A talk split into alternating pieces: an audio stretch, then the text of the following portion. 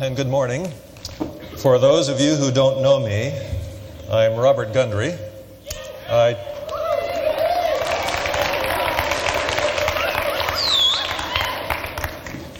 That self identification was not meant to draw applause.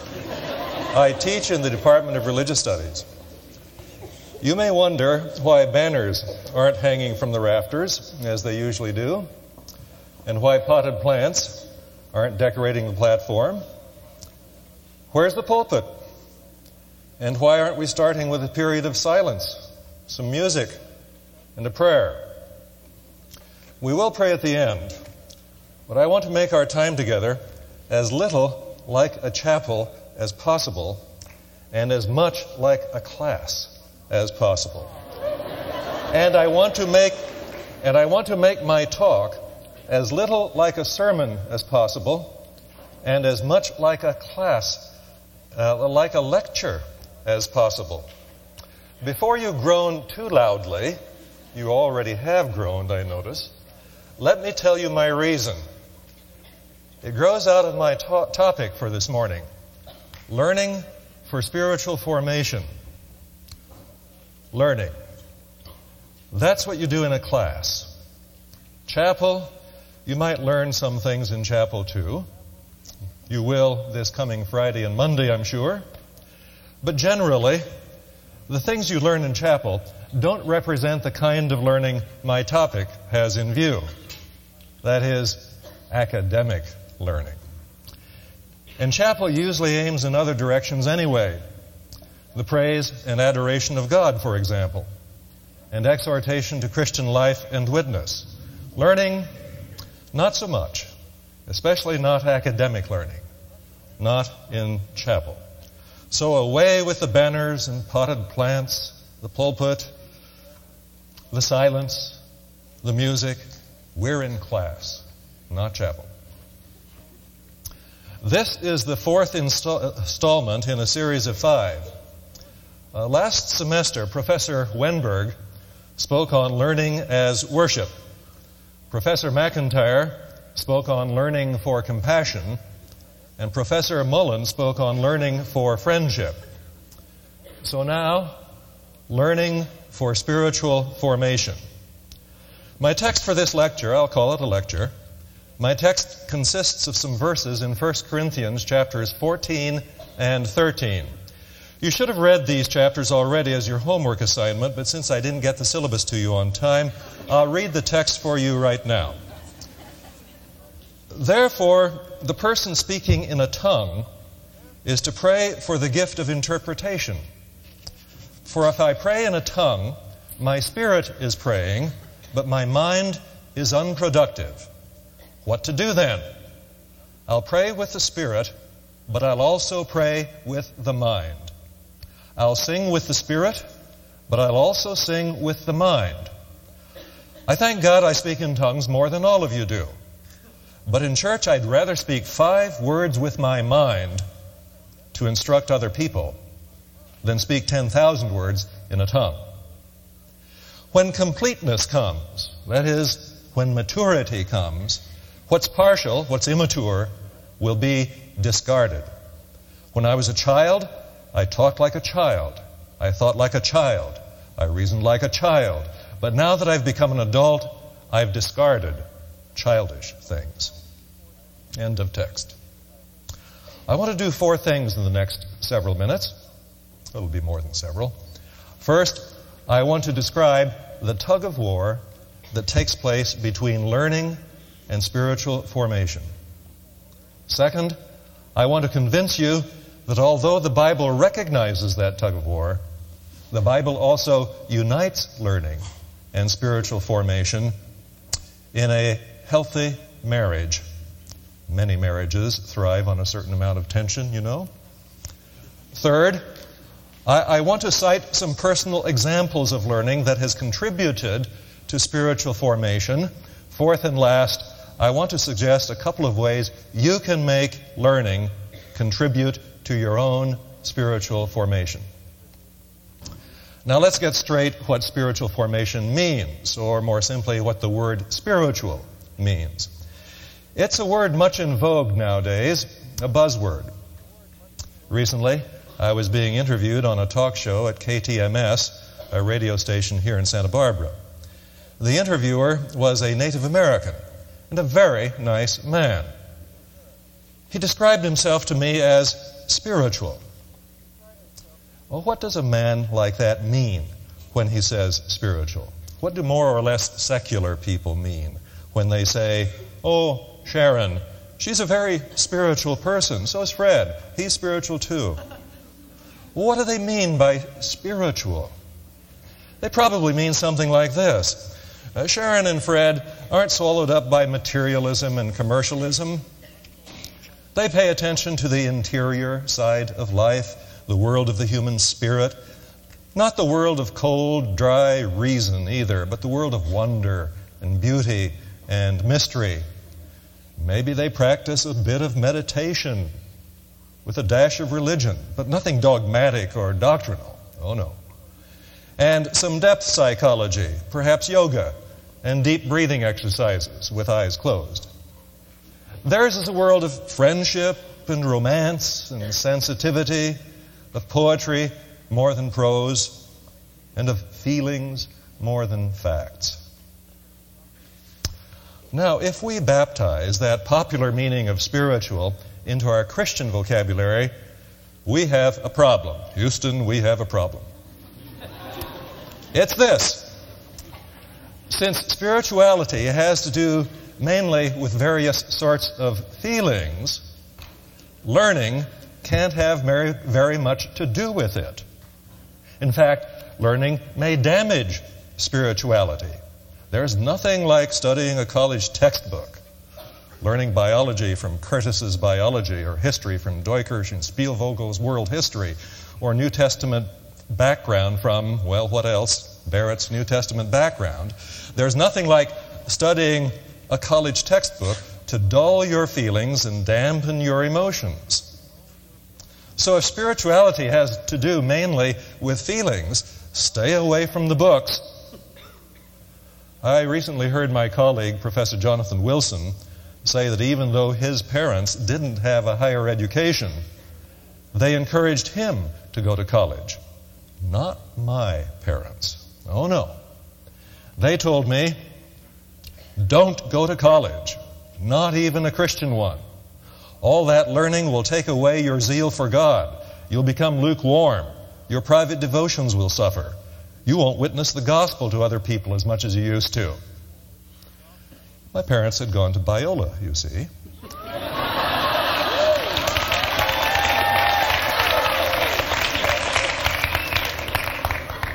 Hang on, though. Before, before Biola became a college, and a long time before it claimed the title of university, my parents didn't even call it Biola. They called it BI for Bible Institute. Why would you go to a college and waste your time studying biology and history and literature when you could be studying the Bible, God's Word? And then in my church, time after time after time, I heard those tired old jokes in which PhD was said to stand for post hole digger and seminary was deliberately mispronounced cemetery. Maybe you've heard those jokes too. Even learning the Bible is bad for you if it gets academic. Just a couple of weeks ago, I heard a preacher at a local church as much as say so, and in the process, he even mentioned Westmont, Westmont by name. You, you mustn't think that this fear of too much learning, this fear of more and more knowledge, you mustn't think it's limited to fundamentalist Christians like my parents. Not at all. You find it throughout human culture and even in the Bible. It's the fear of forbidden knowledge, knowledge that does you harm. After all, what was the tree called whose fruit Adam and Eve ate when they committed the original sin? The tree of the knowledge of good and evil. In the day you eat thereof, you shall surely die. And doesn't the New Testament say that God has chosen the foolish things of the world to confound the wise? Pandora was the original human female in Greek mythology. When she got married, her dowry consisted of a box full of unknown contents. Curiosity got the best of her. She and her husband opened the box, and out flew all the evils and misfortunes and illnesses that afflict the world today. Curiosity killed the cat. What you don't know won't hurt you. That's what they say. I would I might forget that I am I, wrote George Santayana, and break the heavy chain that holds me fast. Happy the dumb beast, hungering for food, but calling not his suffering his own. Wretched the mortal, pondering his mood, and doomed to know his aching heart alone. Ignorance is bliss, learning brings sorrow. The story of Frankenstein is a story of forbidden knowledge, the dangers of learning, its tragedy. In 1st Enoch, a book quoted at length in the New Testament, in 1st Enoch, the evils that led to Noah's flood are blamed on what nowadays we'd call the teaching of the liberal arts to human beings. It was the fallen angels who taught them the, living, uh, the liberal arts. Fallen angels. So much for Westmont's faculty. At least we had an exalted past before we started teaching you the liberal arts. The technological skills of those who built the Tower of Babel caused the Lord to come down and confuse their language because, as he himself said, soon they'll be able to do anything they want. Knowledge is power, and the Lord is a jealous God. The early Faust exchanged his soul for 24 years of knowledge and power. He landed in hell. In defiance of the gods, Prometheus stole fire from heaven and gave human beings the gift of fire, a symbol of enlightenment. And in punishment for giving them this gift of forbidden knowledge, Prometheus was to, chained to Mount Caucasus, where every day a vulture tore out his liver and ate it. The liver grew back each night only to be devoured again the next day. Ah, the risks of spreading knowledge around. J. Robert Oppenheimer supervised the development of the atomic bomb. At MIT, just two years after the bomb was dropped on Hiroshima and Nagasaki, he said, We physicists have known sin, and this knowledge is a knowledge which we cannot lose. He meant we'd like to lose it, get rid of it, but we can't. The cloning of Dolly the sheep just a year or so ago in Scotland raises the same issue. And just last week, we heard a news report that two calves have been cloned in Texas. Is our human quest for learning too dangerous? Dr. Seed's announcing only three weeks ago that he intends to clone a human being in two and a half years exacerbates the question. Whether he does or not, of course, is another question. But is our lust for knowledge, including our Christian lust for knowledge, luring us to our own destruction, the way the sirens, those uh, mythical sea nymphs living on an island off the coast of Italy, lured sailors to destruction with the sweetness of their singing? Are we committing spiritual suicide with our academic learning? My parents said so. Perhaps the best teacher ever to teach at Westmont College, certainly one of the best. Her name was Grace King. She taught English literature. And alumni who had her say you could never forget her courses. She agreed with my parents, even though she had her own PhD and was brilliant, absolutely brilliant in every way. And whether you think so or not, many of you probably agree. Maybe most of you. You come to chapel to get some relief from learning, don't you? You get your fill of learning in classes. More than your fill, perhaps. You don't want to hear another lecture like the one I'm giving right now.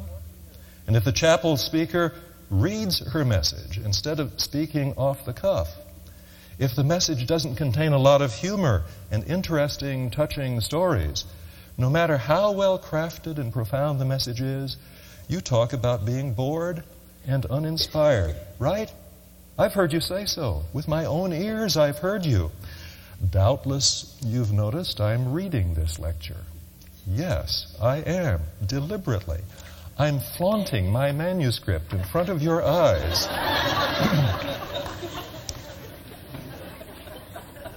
Here it is.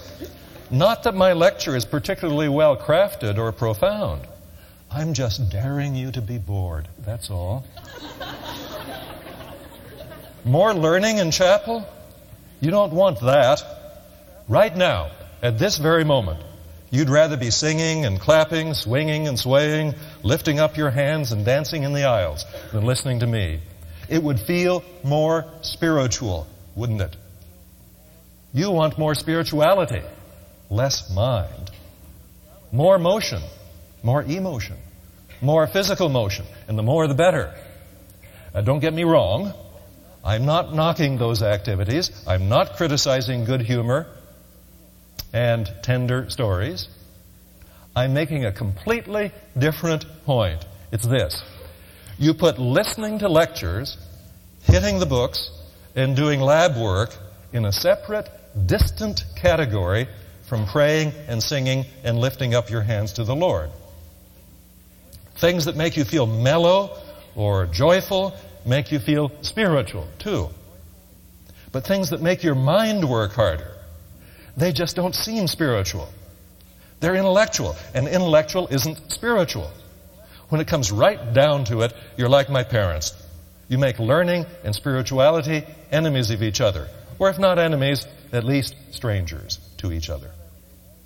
Well, maybe I've exaggerated a bit. If I have, please forgive me. But I do have a point, don't I?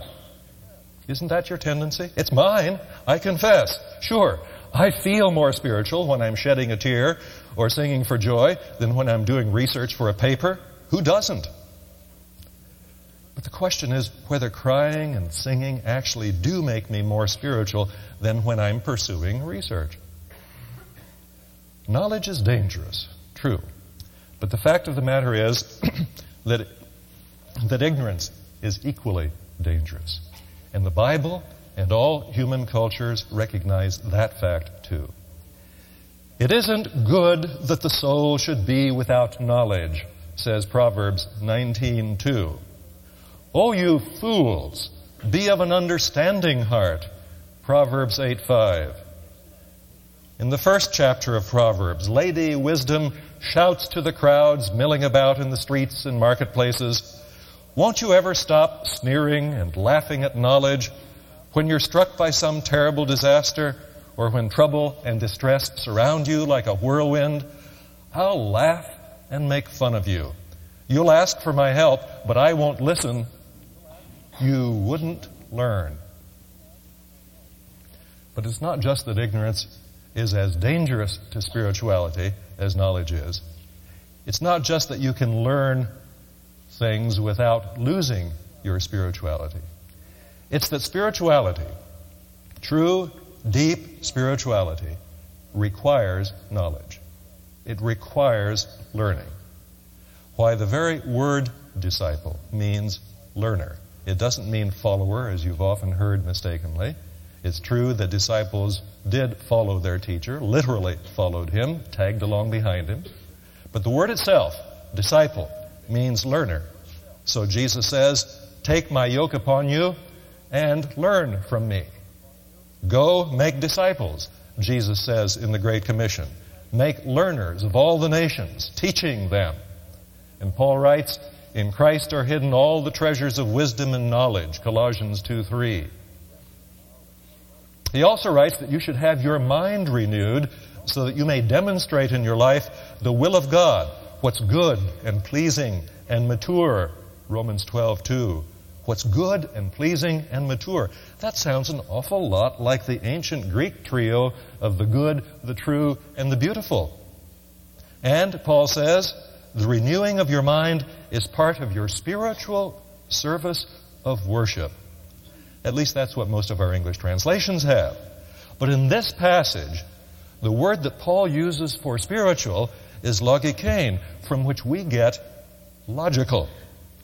In other words, the renewing of our minds is a spiritually rational exercise in contrast with the merely physical or emotional or the irrational. And Peter uses the same expression when he tells us to desire, as newborn babies, the pure spiritual milk. That is, the rational milk which will make us grow up. 1 Peter 2 2. You've often heard here that according to Jesus, the most important commandment is to love the Lord your God with all your heart, soul, strength, and mind. What's not often pointed out is that Jesus is quoting Deuteronomy 6:5, but the word mind isn't there in Deuteronomy. Jesus adds it to the Old Testament text. And when in Mark's version of the, com- uh, the commandment is quoted a second time, the word understanding creeps in. Love God with all your understanding, because understanding comes from using your mind. Deuteronomy doesn't have understanding either. The New Testament adds that word just as it adds the word mind. It was the early Christian theologian Tertullian who asked the questions, what has Jerusalem to do with Athens? What compatibility is there between the academy and the church? He meant, what does biblical revelation, represented by Jerusalem, what does biblical revelation have to do with Greek rationality, represented by Athens? In other words, what does the gospel have to do with higher education? Well, Tertullian, just read your New Testament.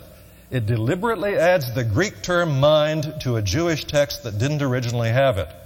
And Paul's command in Philippians 4 8 to make your mind dwell on whatever is true and serious and right and pure and charming and reputable and virtuous and praiseworthy. Paul's command looks like a page torn straight out of a Hellenistic handbook of moral philosophy, such as some of you are reading right about now in Barrett's New Testament background. Even earliest Christianity represented a wedding of the mind with the heart, of rationality with feeling, of reason with emotion. Look at the Apostle Paul's discussion of spiritual gifts for spiritual people, the text that I read to you earlier. Talk about a passage that deals with spirituality. But Paul doesn't call the gifts spiritual because they arise out of our own spirits. And he doesn't call some people spiritual because they cultivate their own spirits. No. Paul calls the gifts spiritual because they're given by the Holy Spirit. And he calls some people spiritual because they're filled with the Holy Spirit. So spiritual formation doesn't mean the formation of your human spirit. At least that's not the main meaning, or it shouldn't be. Your human spirit isn't the object of formation so much as it is God's spirit who does the forming. First and foremost, spiritual formation means the Holy Spirit's forming you. All of you, including your mind, not just your spirit.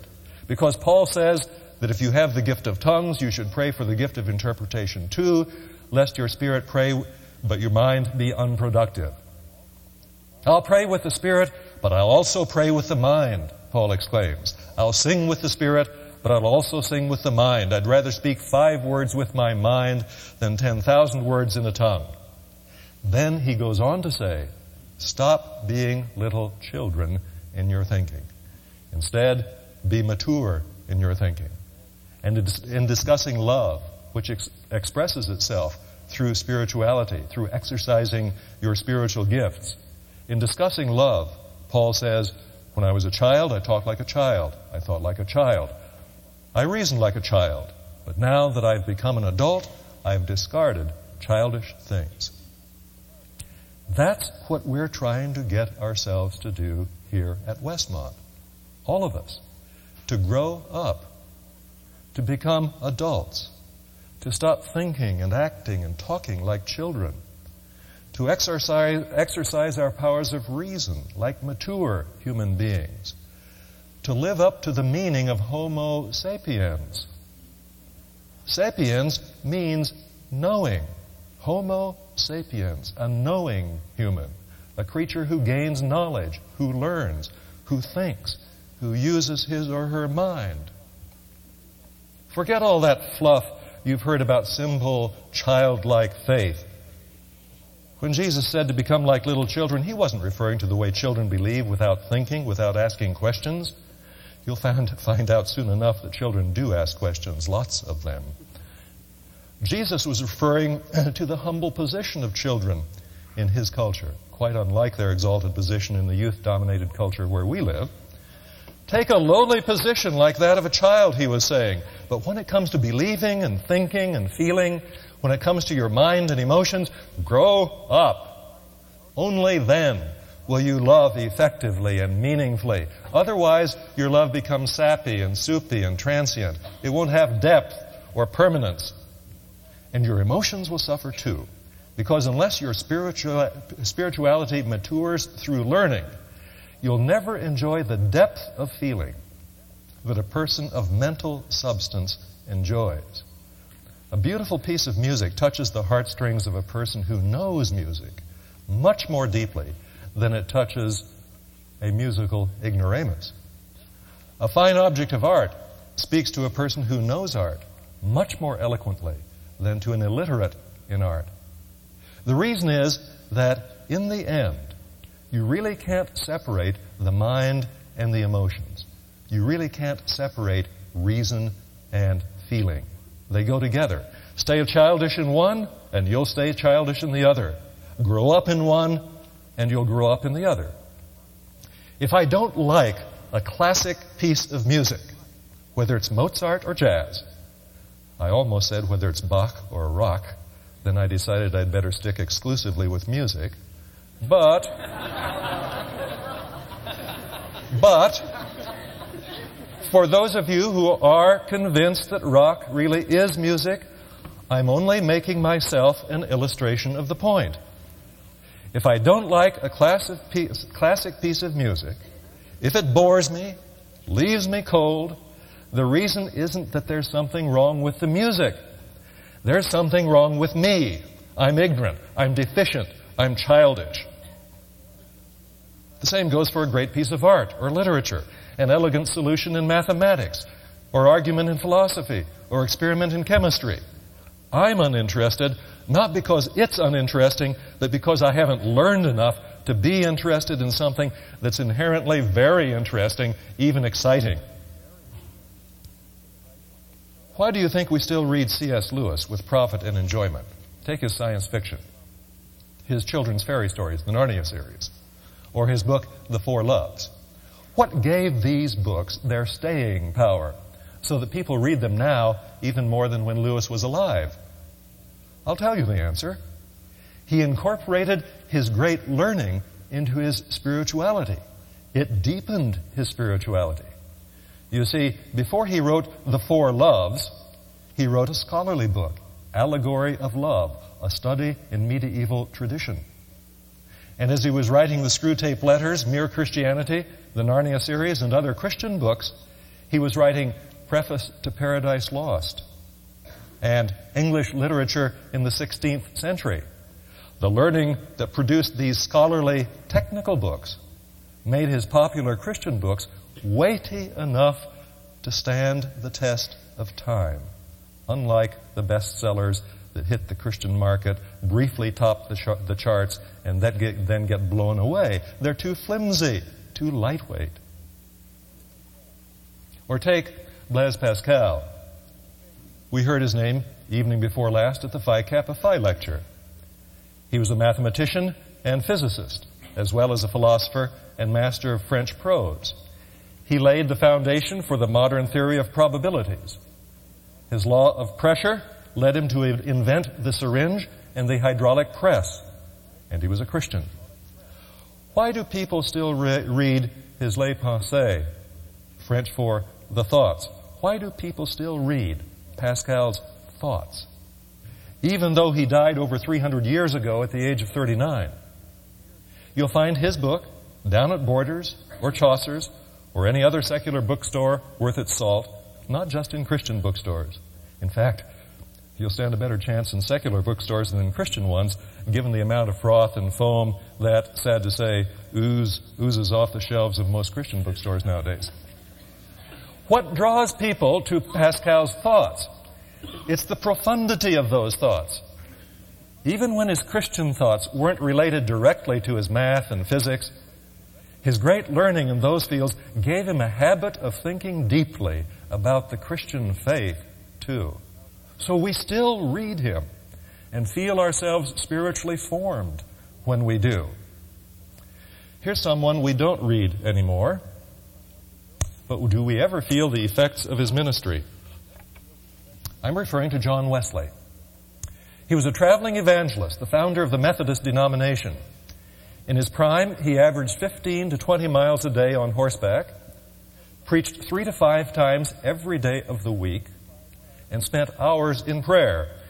He was, in other words, what you'd call spiritual in capital letters.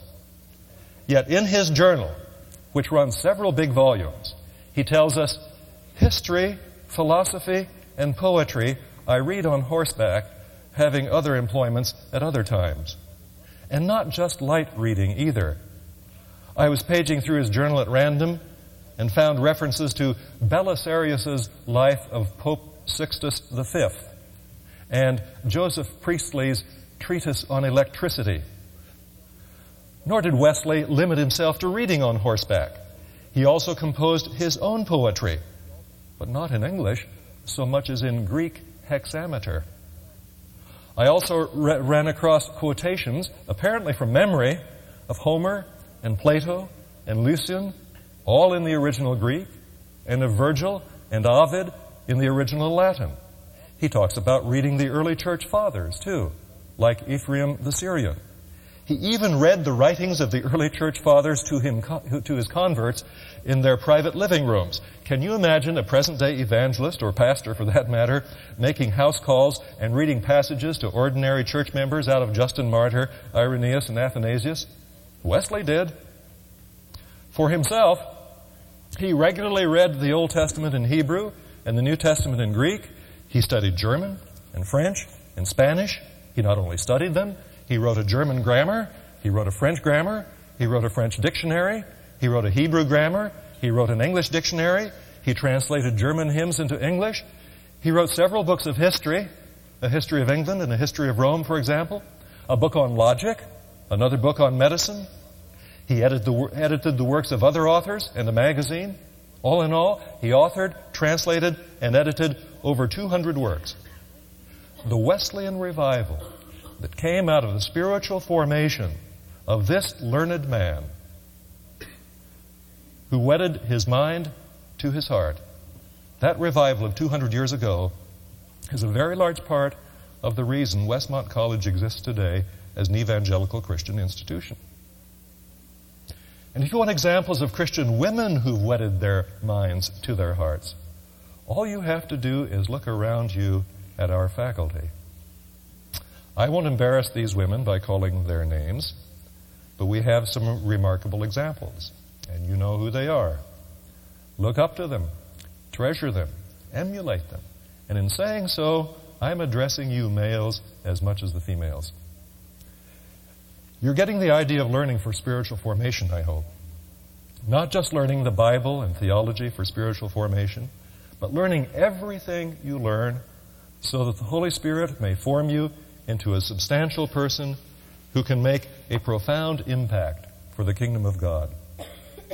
I don't suppose any of us will turn out to be a Wesley, a Pascal, or a Lewis, though you never can tell. Some of you may surprise us. I'm not.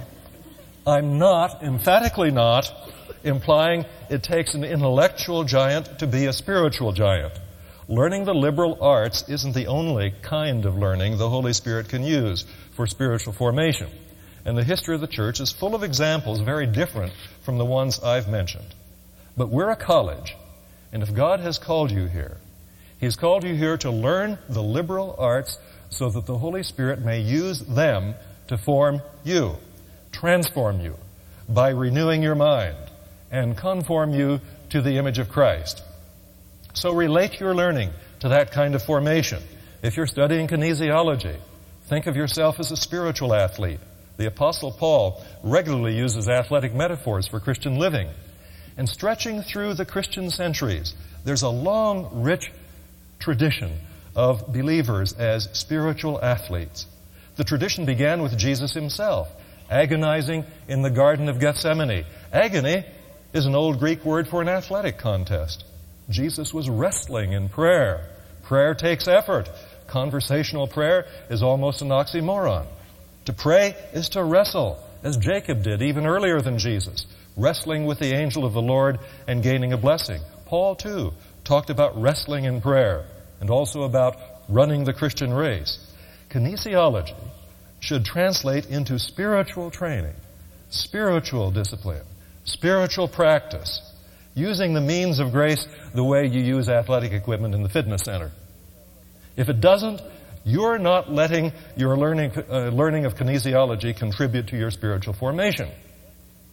Or take the learning of rhetoric in communication studies. Rhetoric has to do with the use of words, or as our own Professor Greg Spencer says, loving appropriately through speech. The great North African bishop St. Augustine had been a teacher of rhetoric.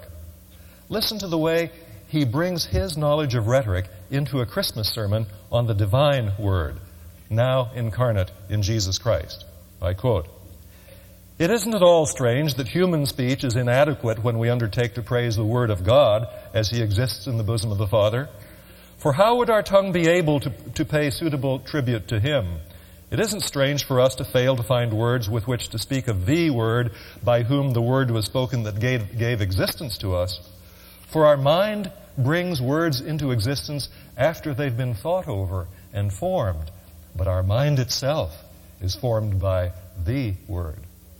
Augustine doesn't merely use rhetoric to say something appropriately and eloquently. No. He makes rhetoric the very subject matter of what he has to say about Jesus. God's Word, God's communication to us.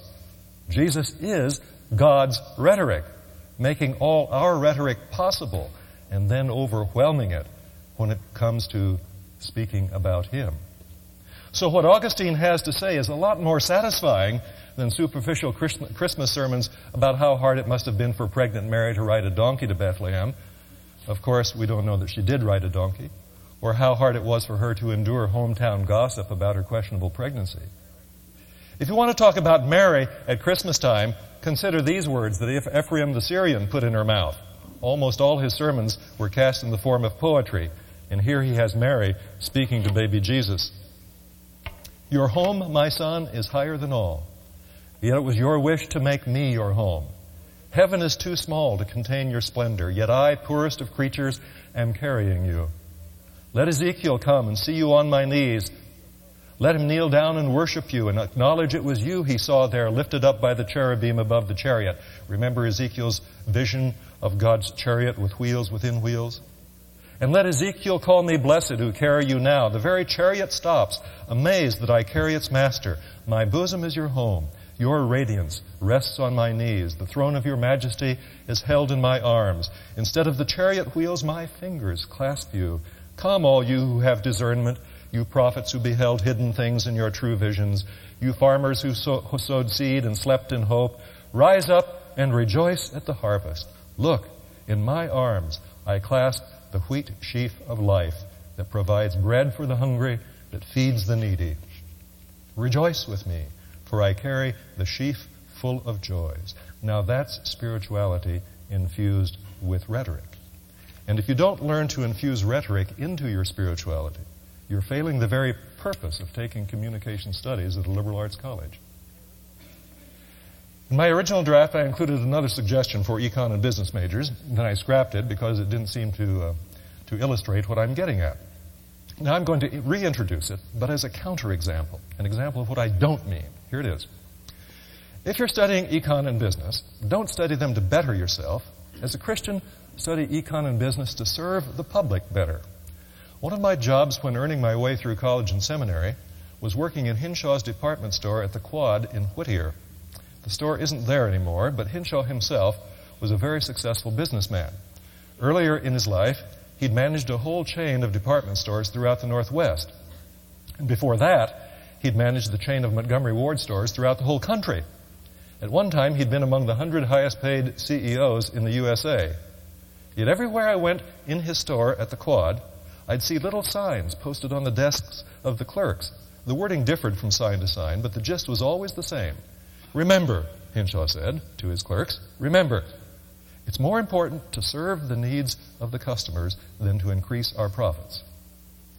Hinshaw had grown up an evangelical Quaker and was infusing Christian spirituality, the spirituality of serving others, into his business practice. But that's not my point this morning. It's not to work Christianity into your business. It's not to work spirituality into your learning. You should, of course. You should make your learning an act of worship, as Professor Wennberg was saying last semester. And to make your learning an act of worship, you need to put a Christian perspective on the literature you study, on the art, on the psychology, on the sociology, on the, on the poli sci, on whatever you study. Sometimes it'll be easy to do, sometimes hard to do. How do you put a Christian perspective on math? I don't know. Maybe our math teachers can tell us. But this morning isn't about putting spirituality into learning, about infusing our learning with spirituality. It's the other way around. It's about putting learning into spirituality, about infusing spirituality with learning, so that our spirituality will have density and depth and weight so that our spirituality is thoughtful and wise and knowledgeable as well as warm and glowing and tender. Learning for spiritual formation means working everything you learn in all your courses, working it into your Christian life and witness instead of keeping it separate from your spirituality. Instead of walling off your spirituality and keeping it supposedly safe from your learning, pray the Holy Spirit to make your learning nourish your spirituality nurture your Christian life, and inform your Christian witness. I've talked long enough. You can figure out other examples of learning the liberal arts for spiritual formation. So let me close with a, spirit, uh, with a scriptural passage plus a Greek myth. In Colossians 3 12 through 14, Paul writes, Therefore, as God's chosen ones, holy and beloved, clothe yourselves with emotions of pity, with generosity, humility, meekness, patience putting up with each other and showing grace to each other, just as also the Lord showed grace to you. And over all these traits, put love, which is the bond of maturity. In other words, love is the belt that binds together all these other articles of clothing, the virtues of Christian character, and makes them an integrated whole. Now, the Greek myth. It's one I've already referred to about the sirens, those sea nymphs who wooed sailors to destruction with the sweetness of their singing. Odysseus was sailing home with his men after the Trojan War. They approached the island of the Sirens. Someone warned Odysseus what was liable to happen, what had happened to many other sailors whose bleached bones lay scattered about the island. So Odysseus stuck wax in the ears of his men. That way they wouldn't hear the singing of the sirens. Then he had his men tie him so tightly to the ship's mast that even though he could hear the sweet singing of the sirens, he couldn't break loose to steer the ship toward the island. As they sailed past, then, Odysseus heard the singing and savored its beauty, but he didn't succumb to its fatal attraction. He was bound by the cords of love for Penelope, his faithful wife who'd been waiting for him 20 years back home. In the same way, our liberal arts hold charms that could prove fatally attractive. They could diminish or destroy our spirituality but we can savor them safely. And more than that, learn them to the enrichment of our, uh, of our spirituality if we're bound by the cords of love for our ever faithful God who's waiting for us to come home. You shall love the Lord your God with all your heart, with all your soul, with all your strength, and with all your mind. Let us pray with some help from a slightly revised version of Isaac Watts. Let us pray. Great God, when you descend within our view, you charm our reason to pursue, but leave it tired and fainting in the unequal chase. Or, if we reach unusual height till near your presence brought, there floods of glory check our flight, cramp the bold pinions of our wit, and all untune our thought. Plunged in a sea of light, we roll where wisdom, justice, mercy shines. Infinite rays and crossing lines beat thick confusion on our sight and o'erwhelm our soul. Great God, our reason lies adoring, yet our love would rise on pinions not her own. Faith shall direct her humble, humble flight through all the trackless seas of light to thee, the eternal fair. through Christ made known. Amen. You're dismissed.